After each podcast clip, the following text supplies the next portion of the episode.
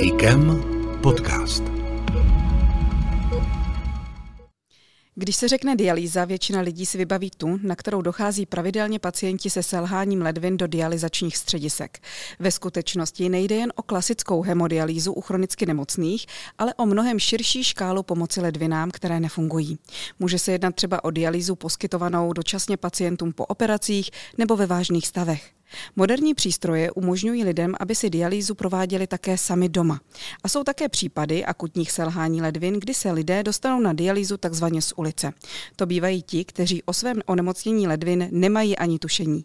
Všechny jmenované metody u nás v IKEM míváme. Podrobněji s magistrou Zuzanou Žílovou, staniční sestrou dializačního a metabolického oddělení. Moje jméno je Markéta Šenkýřová a vy posloucháte IKEM podcast. Dobrý den, paní staniční. Dobrý den. Začneme u metody, eh, kterou lidé znají nejvíce, tedy chronickou hemodialýzou. Na tu v IKEM dochází 50 pacientů v průměru. Jak probíhá a kdo na ní k nám právě chodí? Že máme eh, těch 50 pacientů, jsou různého věku. Jsou to opravdu pacienti, kterým, eh, kterým vlastně nefungují ledviny. Takže k nám docházejí dvakrát nebo třikrát týdně, podle, podle toho, jak určí lékař. A ta vlastně ta procedura, to očišťování eh, celého vlastně toho organismu, co nahrazujeme tu funkci ledvin, trvá tak 4 až 5 hodin. To znamená, že k nám většinou přivezou příbuzní nebo sanita a oni u nás sedí, leží a co ti ty čtyři hodiny dělají? Čtyři hodiny sestřička vlastně přijde, napojí pacienta de, facto na mimotělní oběh a pacienti u toho můžou číst, koukat na televizi, pracovat eh, na notebooku, takže podle toho, anebo nebo lehnou a spí vlastně celý ty, celý ty čtyři hodiny, pět hodin, co jsou u nás. Znamená to tedy, že z jedné ruky jim teče kanilou žíla do nějakého očisto, teda krev do nějakého očišťovacího přístroje. Ano, aby jsme mohli pacienta vlastně napojit na hemodializační přístroj a očišťovat vlastně krev, protože vlastně moč je ultra, ultrafiltrát krevní plazmy, tak aby jsme to mohli očistit, tak tu krev musíme brát.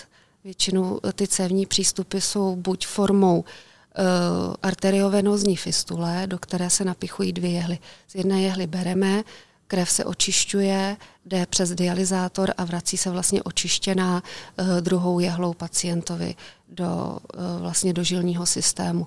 A nebo existuje ještě další přístup, to jsou centrální žilní katetry, kdy vlastně jehly se nezavádí, ale tyto katetry většinou bývají dočasné, anebo potom i permanentní, ale je to u pacientů, kteří mají špatný cévní přístup.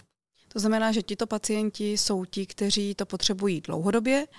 Leží u nás tedy čtyři hodiny, dvakrát, třikrát týdně. Ano.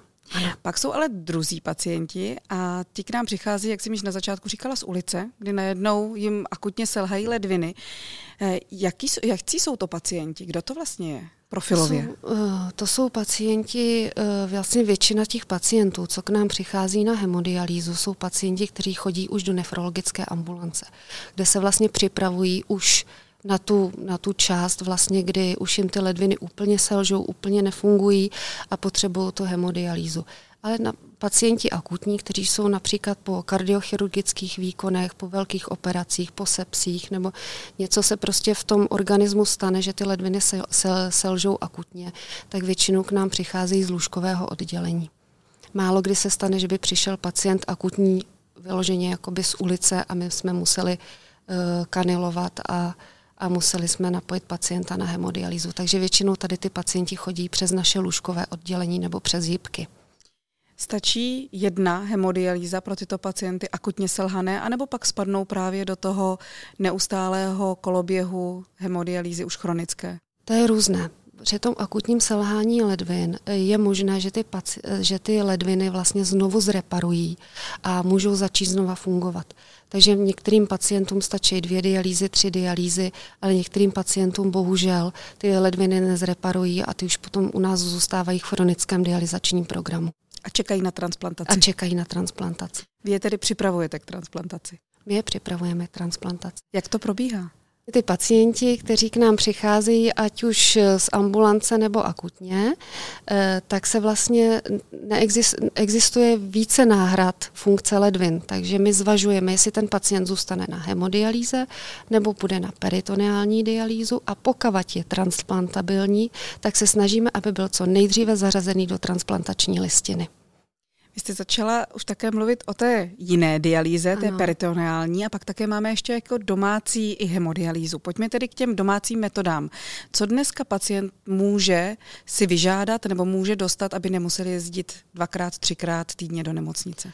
To jsou takzvané eh, domácí eliminační metody. Sem patří eh, pacienti na peritoneální dialýze, kde vlastně místo ledvin funguje pobřišnice.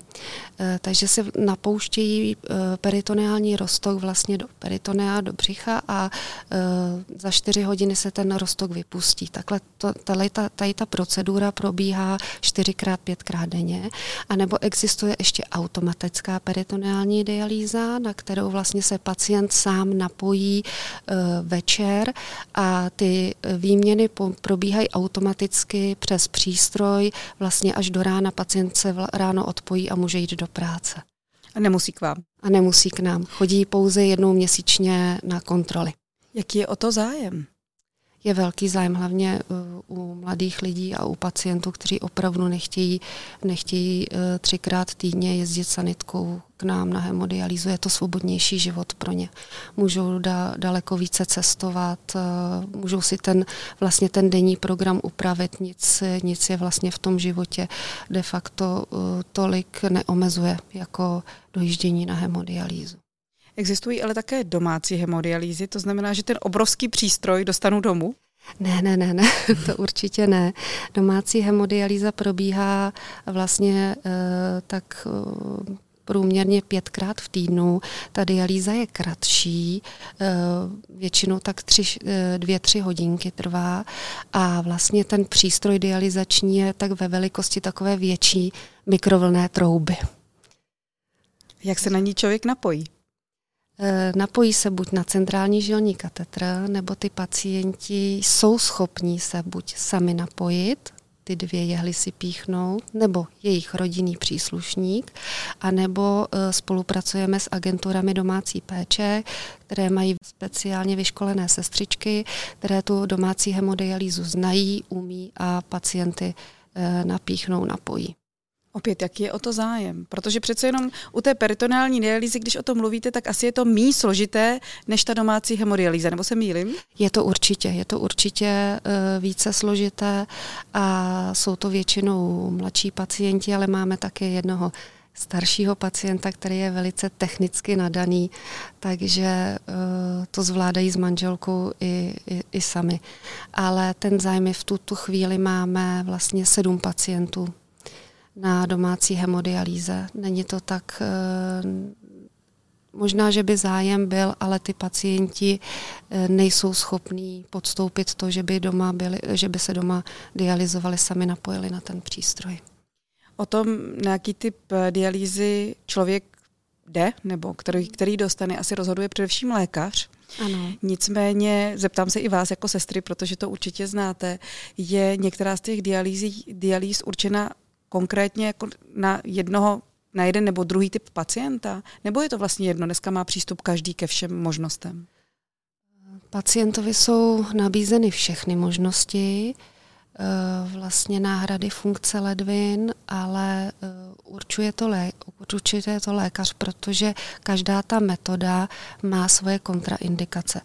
Vlastně eh, hemodialýza de facto kontraindikace, ta kontraindikace nemá. Peritoneální dialýza má kontraindikace, jsou to například rozsáhlé břišní operace nebo nefunkční peritoneum a jsou další a další. A transplantace, tak ta má samozřejmě samozřejmě taky svoje, svoje, své kontraindikace, ale o tom všem rozhoduje lékař. Takže ten lékař vlastně určí, které metody se tomu pacientovi, který k nám přijde do té ambulance, nabídnou. A nebo se pacient může zeptat i sám. A může se zeptat i sám. Pojďme tedy od lékařů přímo k vám, k dializačním sestrám. Co vůbec obnáší vaše práce?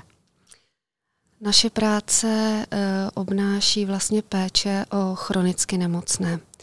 Eh, co se týká chronické dialýzy, jako je většina dialýz vlastně eh, v Praze nebo v České republice. A eh, jsou nemocnice, jako jsme, jako jsme my, jako je, jako je Všeobecná fakultní nemocnice Ostrava Olomouc, kde mají vlastně i rozsáhlý akutní program. Takže vlastně ty sestry na té hemodialýze nemají na starosti jenom tu ty chronické pacienty, ale pacienty vlastně, které, kteří jsou v péči vlastně intenzivistů. Takže nejenom, že jezdí, vlastně nám přivážejí pacienty, eh, pacienty po třeba po transplantacích nebo po chirurgických výkonech k nám na oddělení hemodializační, ale i sestřičky vlastně eh, vyrážejí s dializačním přístrojem na resuscitační jednotky. Když se bavíme o těch pacientech, kteří k nám docházejí a třeba mají i tu peritonální dialýzu, jste vy ti, kteří je edukují, nebo to dělají lékaři, nebo to dělají nějaký speciální technici? Eh, to je vlastně týmová práce. Tam edukuje jak lékař, ale i sestra, ale ty pacienti k nám chodí uh, několik let, takže oni k nám, k nám mají velikou důvěru. My známe celé jejich rodiny, psy, kočky, prostě uh, vlastně jak to u nich v rodinách funguje. Jsme takový, eh, takové jejich sociální pracovnice, eh, poradkyně v nutrici, takže vlastně jsme jejich taková druhá rodina. No a lékaři, lékaři to samý vlastně, no. takže, takže je to prostě to je týmová práce. Není vám líto, když pak někoho odtransplantují, teď to myslím v uvozovkách líto samozřejmě, a už k vám nepřijde?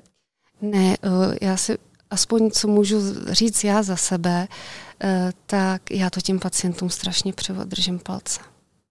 Říká staniční sestra dializačního metabolického oddělení i kampaní magistra Zuzana Žílová. Já myslím, že to je asi ten nejhezčí konec, kterým bychom měli zakončit eh, náš rozhovor. Já děkuji, že jste přišla a myslím si, že všichni si přejeme, aby těch eh, pacientů, kteří u vás na, na hemodialýze nebo od vás z hemodialýzy přejdou k té transplantaci, bylo co nejvíce. Já děkuji za pozvání. Nashledanou.